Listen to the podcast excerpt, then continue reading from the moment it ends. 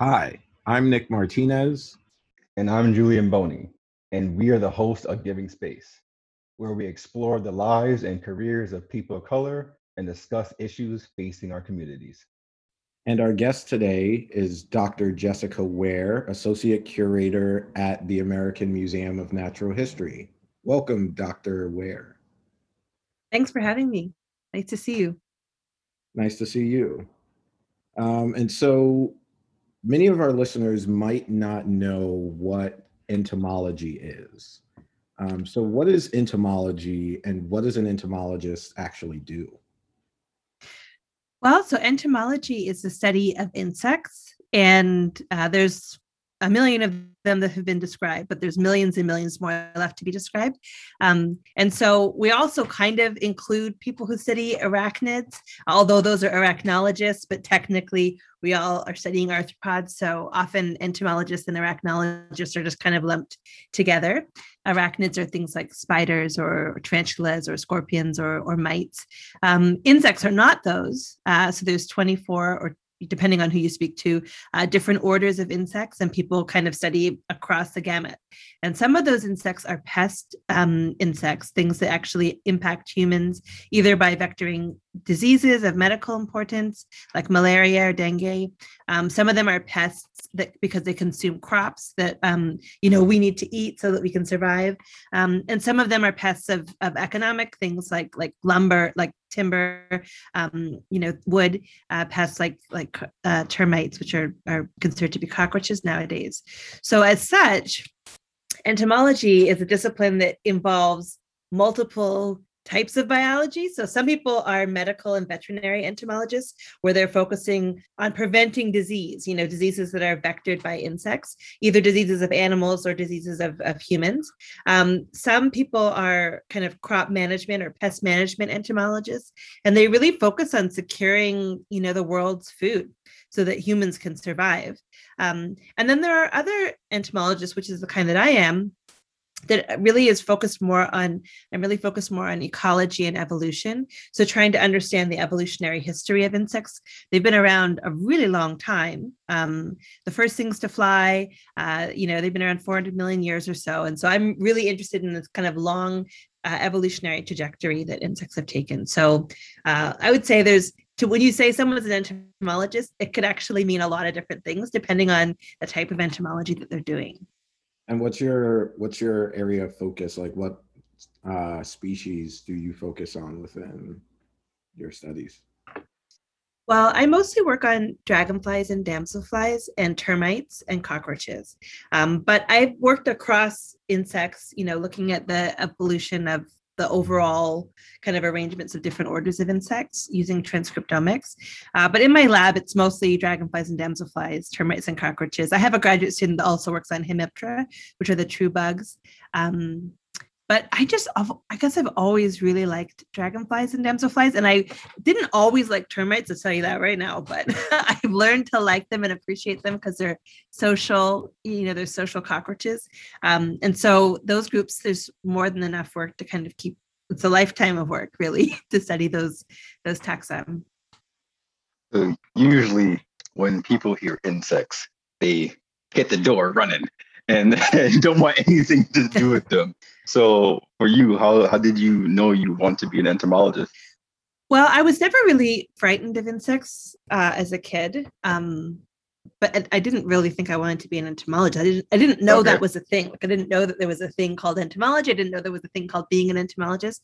Um, and so when I went to university, I actually went to university for marine biology, and um, while I was there, I was taking invertebrate zoology because I was interested in marine invertebrates and freshwater invertebrates like sponges or starfish or whatever. Um, and then when you take those classes, you learn like actually there's more insects than there is anything else and there's more insects than there are sponges or starfish or whatever um, and so then i started taking entomology classes because i got really interested in them and then my first you know non um i always worked i worked a million jobs. I had every job you could imagine pumping gas at a gas station in the midnight shift uh you know waitressing and retail and what have you.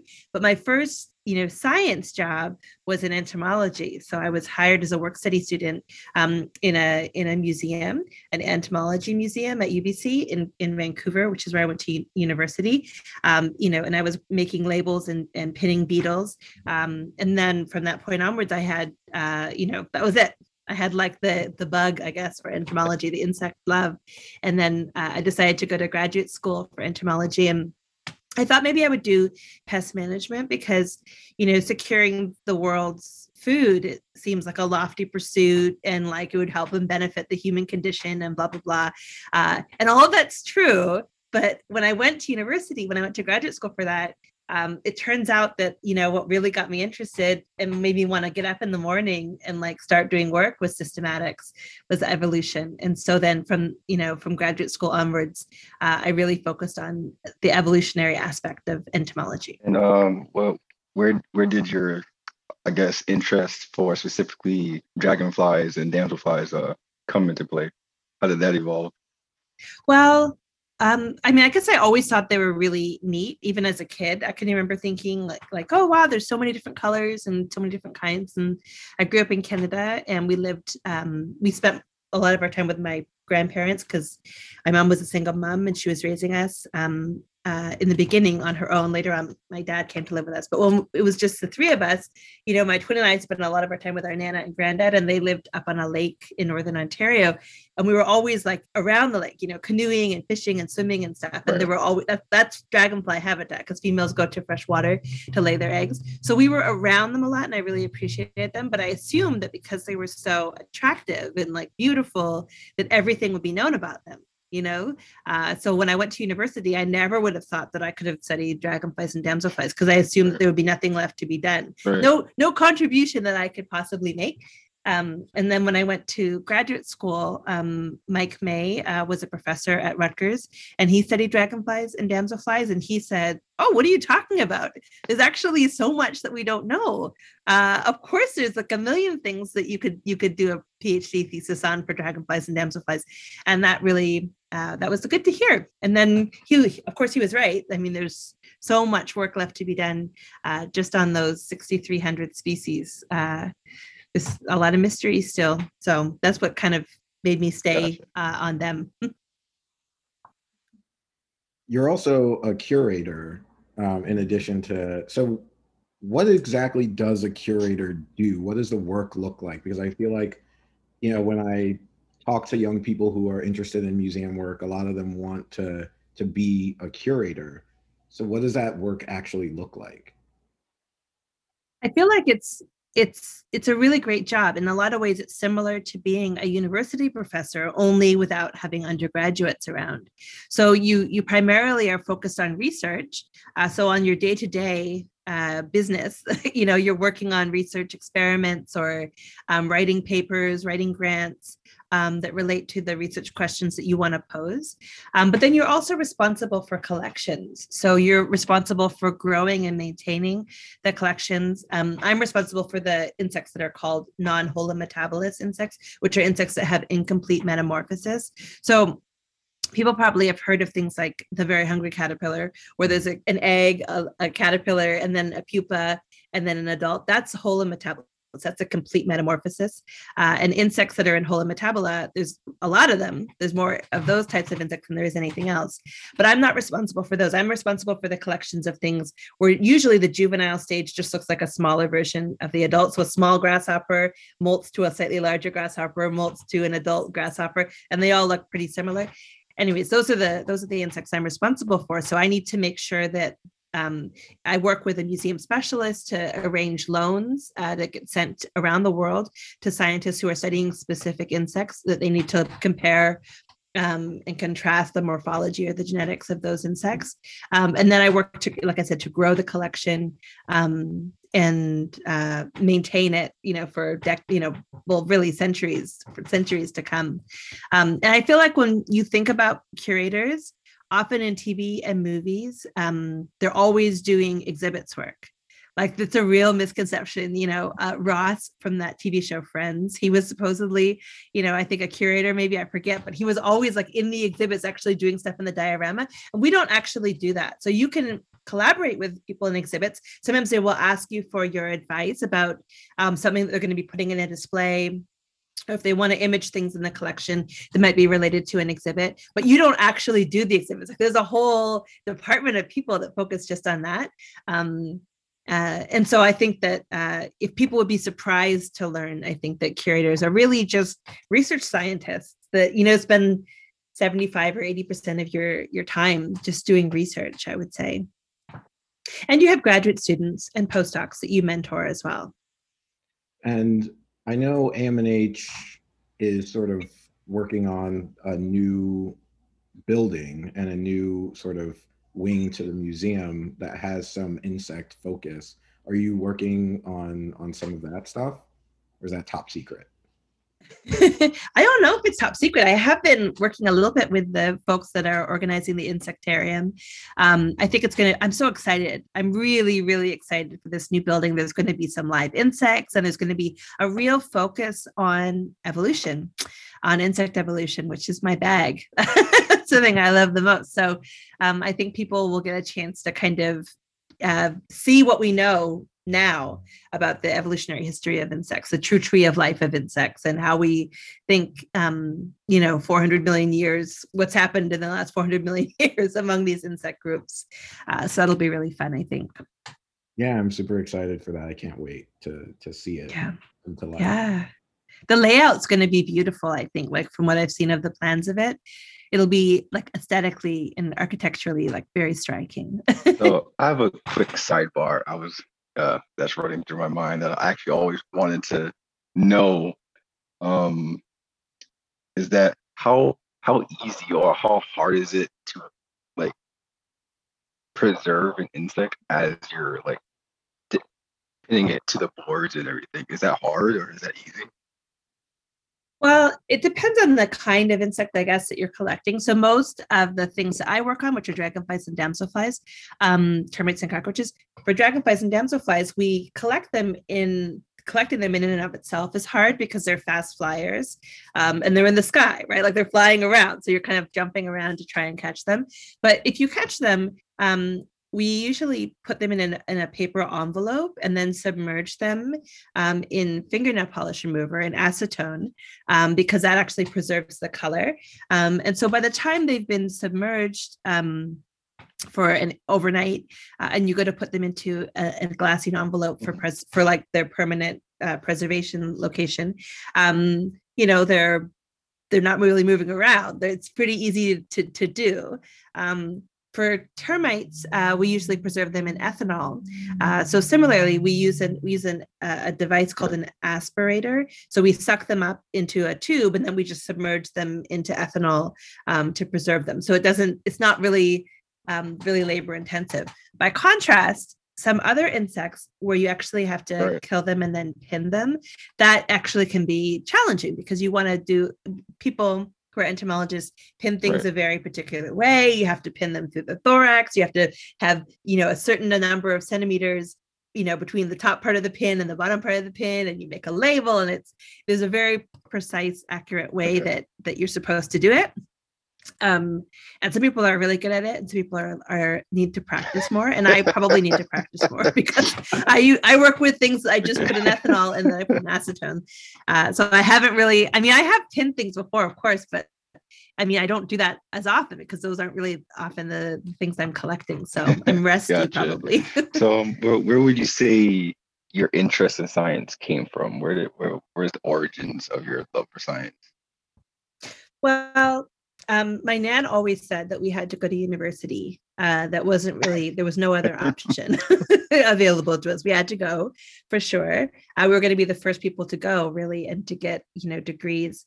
Um, and so when I was in high school, uh, I was trying to figure out what type of thing I would want to do in university. And I thought biology was the course that I liked the most. I had a teacher, uh, Dr. Leslie Lang, who uh, was, you know, I guess an engaging teacher. You know, uh, she uh, ended up leaving the profession though and becoming a dentist. I found out after high school. Uh, so it's not like she was a professor that stayed a professor forever. Um, but she, while she was a high school teacher, she inspired me, and I uh, ended up going. Uh, like I said, I was wasn't sure what I wanted to do. And one of my parents' friends said, Well, you're always swimming in the lake up, you know, in Northern Ontario. Maybe you should be an oceanographer. So I wrote that down, oceanographer.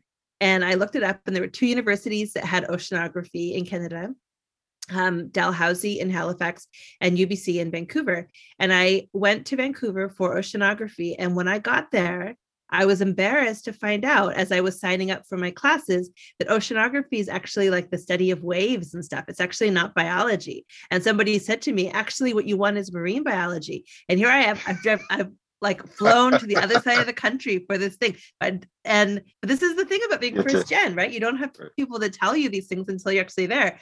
So then I was, oh, oh, okay. So I quickly rearranged everything to start taking marine biology uh, requirements. And um, like I said, then I went into, into insects. So uh, I was interested in science, but I came at it from a very naive standpoint. Like I didn't have people who were scientists around me who were kind of telling me you could do this or that. I was just kind of feeling in the dark in some ways when I look at it back in retrospect.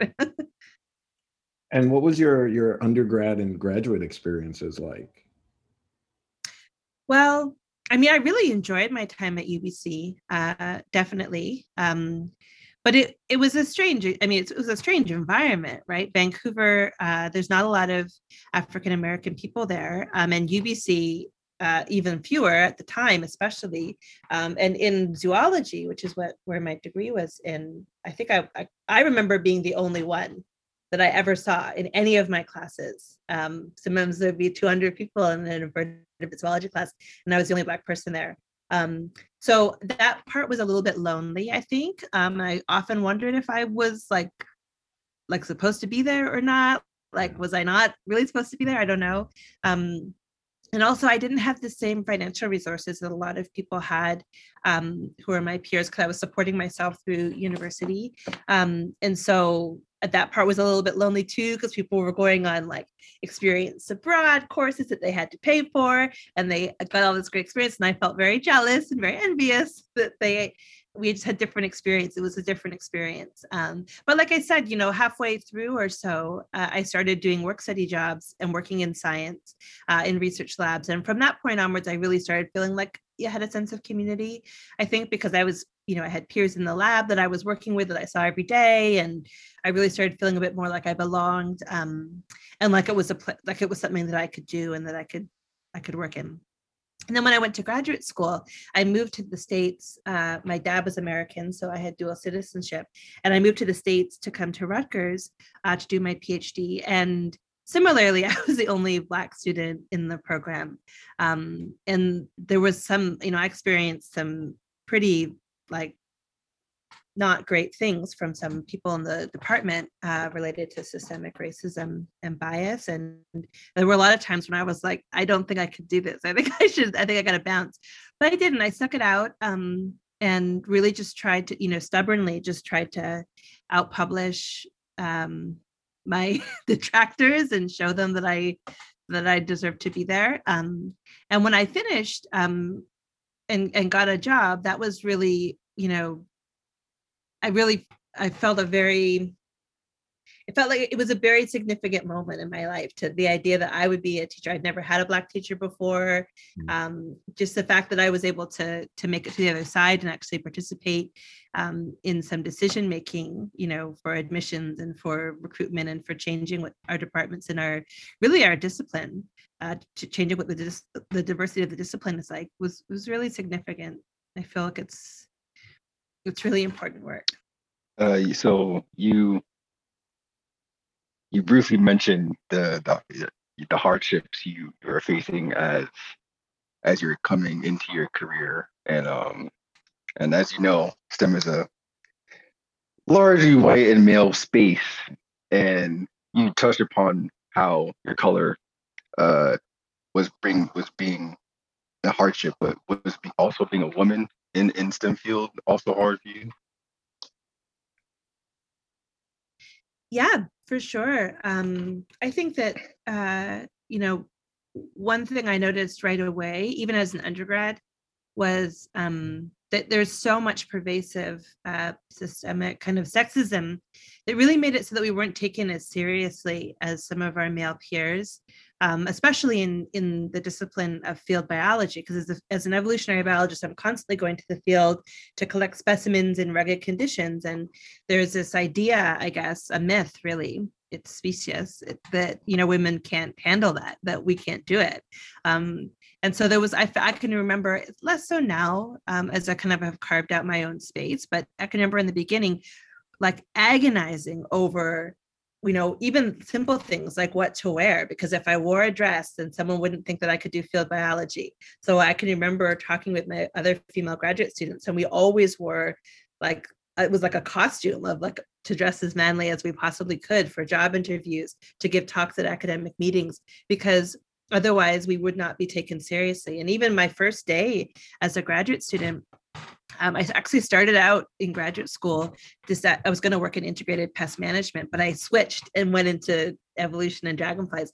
So the first advisor I had was a pest management person, and he said on the very first day, just so you know, as a woman, you're going to have to choose between a family and a career. So you should start making those decisions now, which is bonkers. I mean, it's yeah. just terrible to think that that's like the that's that's day one. How it's only going to get worse probably from there, and it did. Um, so I I just feel like there's this um, there's a lot of uh, negative um, I guess, input that females uh, graduate students get that's really misinformation. Um, and so that coupled with you know also systemic racism it could really make you feel like why am i doing this? It's actually supposed to be fun uh, and this doesn't feel very fun. Um, but i do think that even just since then i mean that was in the early 2000s even between now and then i feel like it's dramatic. Now when i go to an academic meeting well i routinely i don't wear a costume i just wear whatever i want and i feel like that already has changed dramatically and what the way that women are kind of incorporated into decision making um, positions also in scientific societies and what have you. So I do think it's starting to we're starting to shift a little bit, but it was um, I just remember distinctly constantly having to feel that I had to prove that I deserved to be there because I was a black person. Sometimes I felt like I wasn't I didn't people didn't think I deserved to be there or I had somehow right. just been given a free ride to get there. And then as a woman, I felt like people were thinking that I wouldn't be able to hack the difficulty of the program or the difficulty of the fieldwork or what have you. Um, and I think that um, I'm not the only one that felt that way. And it was just a very different experience from some of what, what my, my peers went through when they were going through graduate school. And I often wondered, what must they do with the extra time? not having to deal with this other nonsense. What must they do with that extra time? They must have so much extra time to do fun things. so what what skills or, or characteristics do you feel sort of helped you navigate that that situation and and come out of it you know as successful as you are? Um well that's a good question. I think um you know i have a i guess i'm a, an optimist and i really do try and see the the good in things and try and find the bright side of things. But also maybe all scientists are kind of selected to be solutions oriented people. And so i think both of those things helped me because I really did try to, even in kind of crummy situations, like when I first started in graduate school, the technician in my lab said that I should drop out because blacks and women were stealing all the grants and making it so that white guys like him couldn't get any work, and then I should drop out.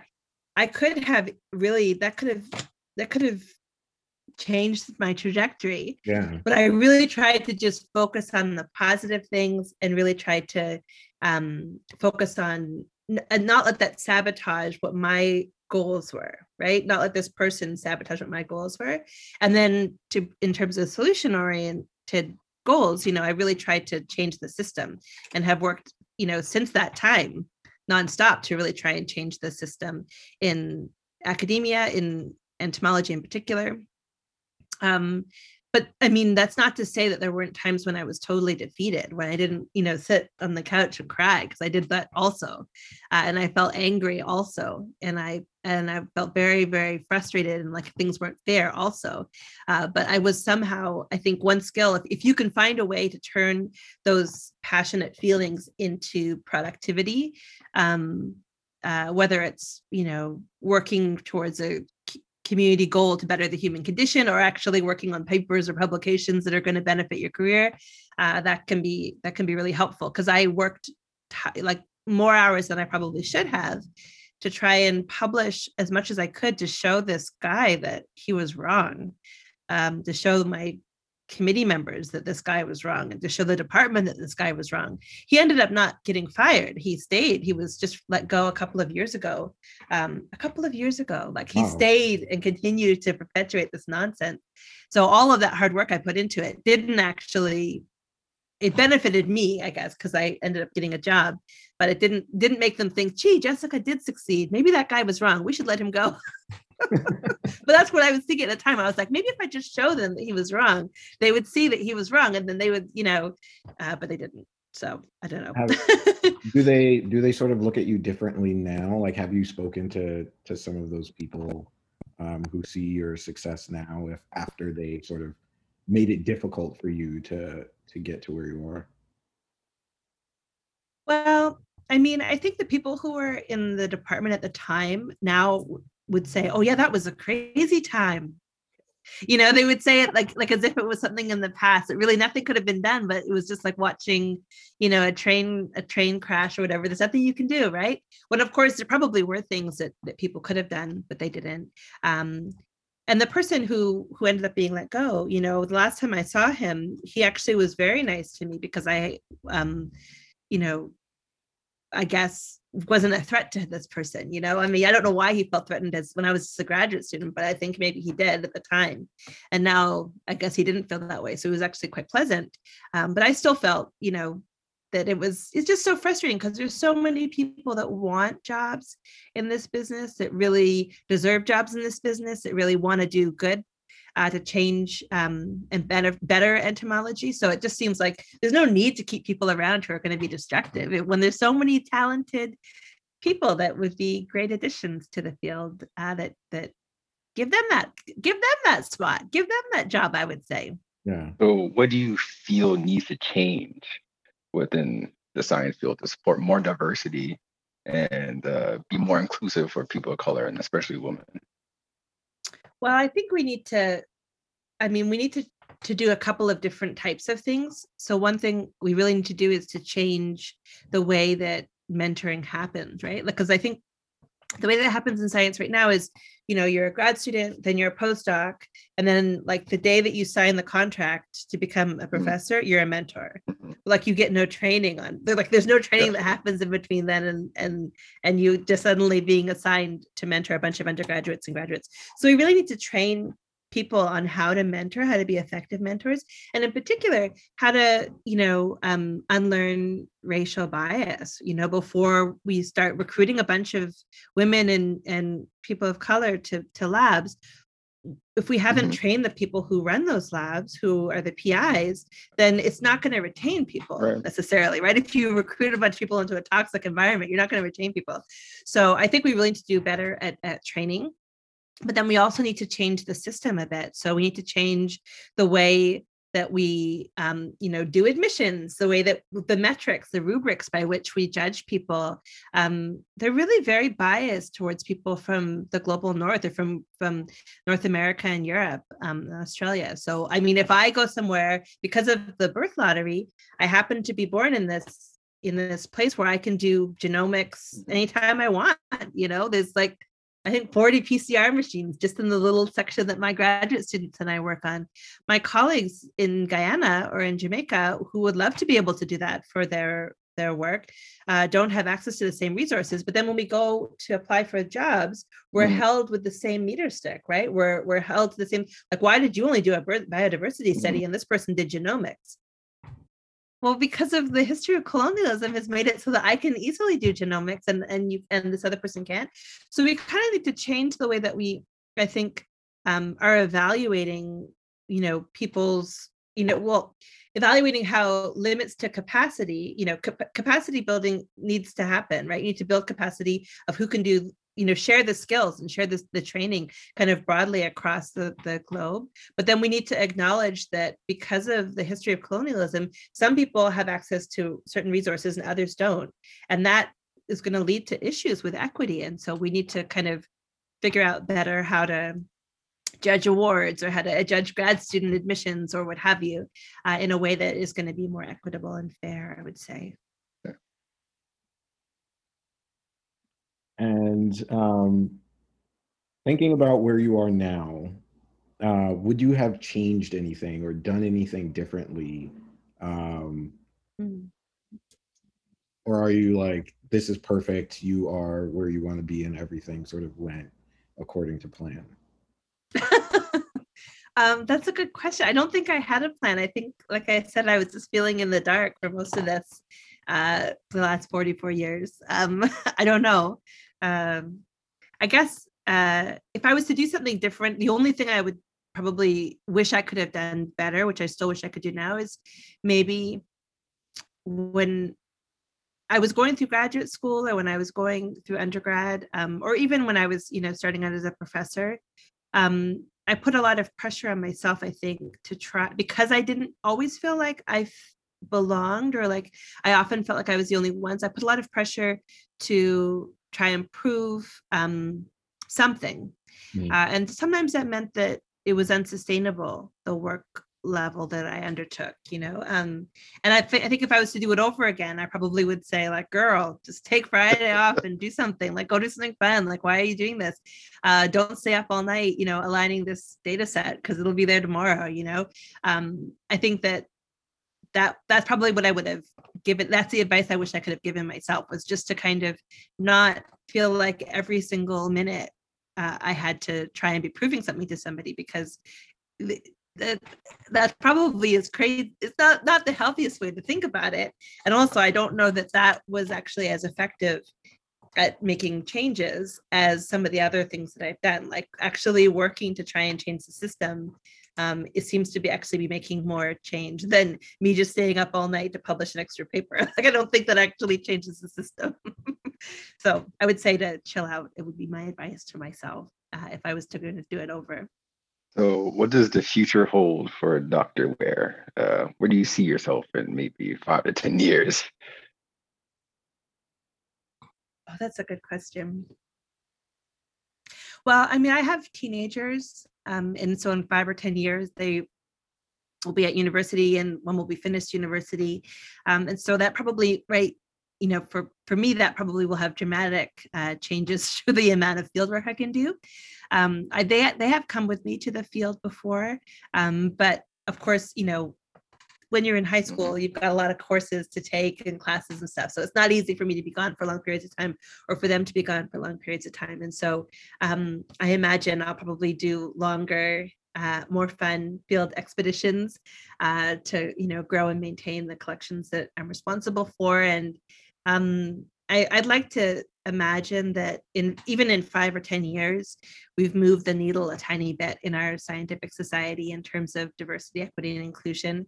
Um, I think that we already, so I with colleagues, we started this group. It's a collective called Entomologists of Color. Um, we started last June, and and the group really focuses on recruitment, retention, and activism to diversify entomology. And just since we started, you know, we've recruited um, over 300 uh, students to the field, students of color, and and I feel like if we keep up, you know, chipping away at inertia and kind of get the ball rolling so that departments, societies, scientific societies, you know, museums, institutions um, are kind of all working together for this collective goal. Uh, we could see an entomology, we could see an evolutionary biology that actually reflected the demographics of the human population. And that's important to me because I think that um, our science will just get stronger and better and more creative and more efficient. Um, and we're facing some pretty severe crises like we're on the precipice uh, with insect declines at you know higher numbers than what we think we've seen in human recordings uh, of these patterns um, you know we're going to need as many brilliant scientists to work on this as possible because like i said insects are responsible for for you know pollinating the majority of the food that we consume you know for human survival uh, we really need to get up need to get on this. So i'm really hoping that we can uh, have a really you know broad um, diverse creative team that can tackle some of these issues that are really really pressing kind of kind of terrifying actually questions that we have to kind of try and find answers to quickly. So you, there were two things that you mentioned um, just now that I wanted to, to touch on. So um, when you're you're talking about the importance and the role of insects biologically, um, what what should people know about insects that and their role in on this planet that you feel like is often missed? Well, I think humans in general tend to ignore life around them and we really focus on just the other humans that are around. But, you know, I think there's something like 10 quintillion insects, you know, 10 followed by 18 zeros. There's a lot of insects on the planet at any given time. And, um, you know, any action that humans take actually impacts, you know, species, communities, um, you know, networks of, of taxa. Um, the decisions that we make, uh, whether it's something simple like what we plant in our garden or how many times we drive to the grocer, those actually have dramatic impacts on, you know, downstream on on potentially hundreds of thousands of of living things. Um, and people, I think, don't don't think about it that way because it's if you think about your decisions actually having an impact, then it's a lot of work and I guess people don't like to have to think before they do everything. They just want to act spontaneously. Um, but the our desire to have a perfectly green lawn, our desire to be able to drive as often or fly as often whenever we want is probably going to result in human downfall, right? Like if insects really were to go, uh, if cer- specific insects um, were to go extinct, it would actually have catastrophic um, ripples kind of across the ecosystem, across the food chain, and certainly it would affect us. So um, I think we should we we it would we would be wise to keep in mind that every action we take actually has a pretty big impact on these um, million species. Uh, like I said, there's millions more left to be described uh, that are on the planet. So And what's the, and you mentioned field work. Um, so what's the coolest place you've gone to for, for field work? Well, I mean, I feel so fortunate because I've been able to go to all of the continents except for Antarctica, and they're all really very different. So, I mean, I we there are in, there are insects in the Arctic, so I've spent some time in the Arctic, like as far north as you can go, north of the Arctic Circle, uh, and it was wild because we had to sleep in you know two sleeping bags with a hat and mittens on, and there were reindeer everywhere, and uh, it was really cool to catch dragonflies in that habitat. But I mean, I've also we spent a lot of time in South America and Guyana, um, a lot of time moving to Australia or Namibia, South Africa is another place I really, I mean, because there's zebras and all sorts of things uh, that you get to see uh, on your journey, I guess, as you're doing your field work. Um, each each location, each biome, I guess, is is my favorite. When I'm there, I'm like, oh, this is my favorite. I, I only ever want to collect here. And then I go to the tundra and I'm, oh no, the tundra is my favorite. Oh no, actually the rainforest is my favorite uh, because each one is so unique. Um, and yeah, so I think they're all my, they're all my favorite in different ways. I don't like, I mean, there's some places that make me feel like a little bit more on edge sometimes, I guess, because some places have really venomous, particularly venomous snakes or particularly venomous scorpions. Um, and so they're while they're it's always enjoyable because there's usually a lot of insects there. I'm like on edge because I don't want to. Those are I don't know why. I guess everyone has something that makes them feel a little bit uneasy, and sometimes you know scorpions are that for me. I just don't. They're not my favorite of all of the arachnids that are out there. Um, So in that way, maybe the Arctic is why I love the Arctic is because there's no scorpions there. but um, I don't know. They're all all of all the biota uh, in these locations are neat in their own way, I guess. so we've done a lot of cool things. So we've, I mean, we've we've had the chance to collect uh, for extended periods of time and try, you know, different things out, you know, different ways to collect dragonflies and um, I think that's just it's just fun when you're in the field. You can just try stuff. You know, you're on a different clock because uh, you're there for three weeks or something like that. And so you want to spend the day trying to set up a net to catch dragonflies, you know, across the river, do it. Or we we put like these black light traps that you're supposed to secure on a ground, you know, on the ground. Uh, we actually put them on on canoes and, and like canoed through this area at night um, to try and catch things in Guyana one time. Like we, I don't know, those things are just fun. You just try things that are new. Uh, we saw lots of river crocodiles and, and bats, and it's just really there's lots of fun things one can do in the field. I would say.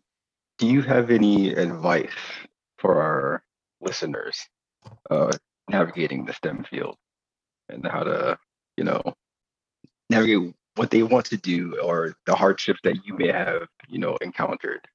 And how to surpass them?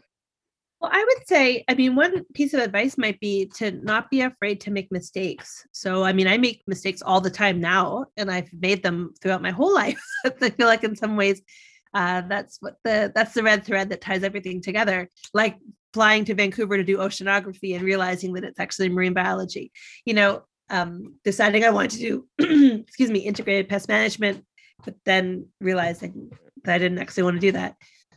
after I'd already moved to the States for grad school. Um, so I think, you know, part of science is trying things out and seeing what you like. And you might decide that after three years of doing cellular and molecular neuroscience that you want to study, you know, river restoration, freshwater river, do it. You know, like just I would say keep trying things because I think we're told from an early age you have to pick something and kind of stick with it. But I actually think that in science you can you don't have to, and a lot of the skills are kind of transferable. So you could start out doing one thing and build a skill set, but actually use it for something different. So I just wouldn't be afraid to take risks and make mistakes and try things out along the way. Is what I would say. Well, thank you, Jessica, for joining us on this episode of Giving Space podcast. It's been a pleasure having you and and talking with you. Um, I've learned a lot about what it means to be an entomologist. Like I see all of the entomology crew at, at AMNH, um, and they're all very different, like different, different. Um, but I feel like most people haven't met an entomologist or sort of know what they do.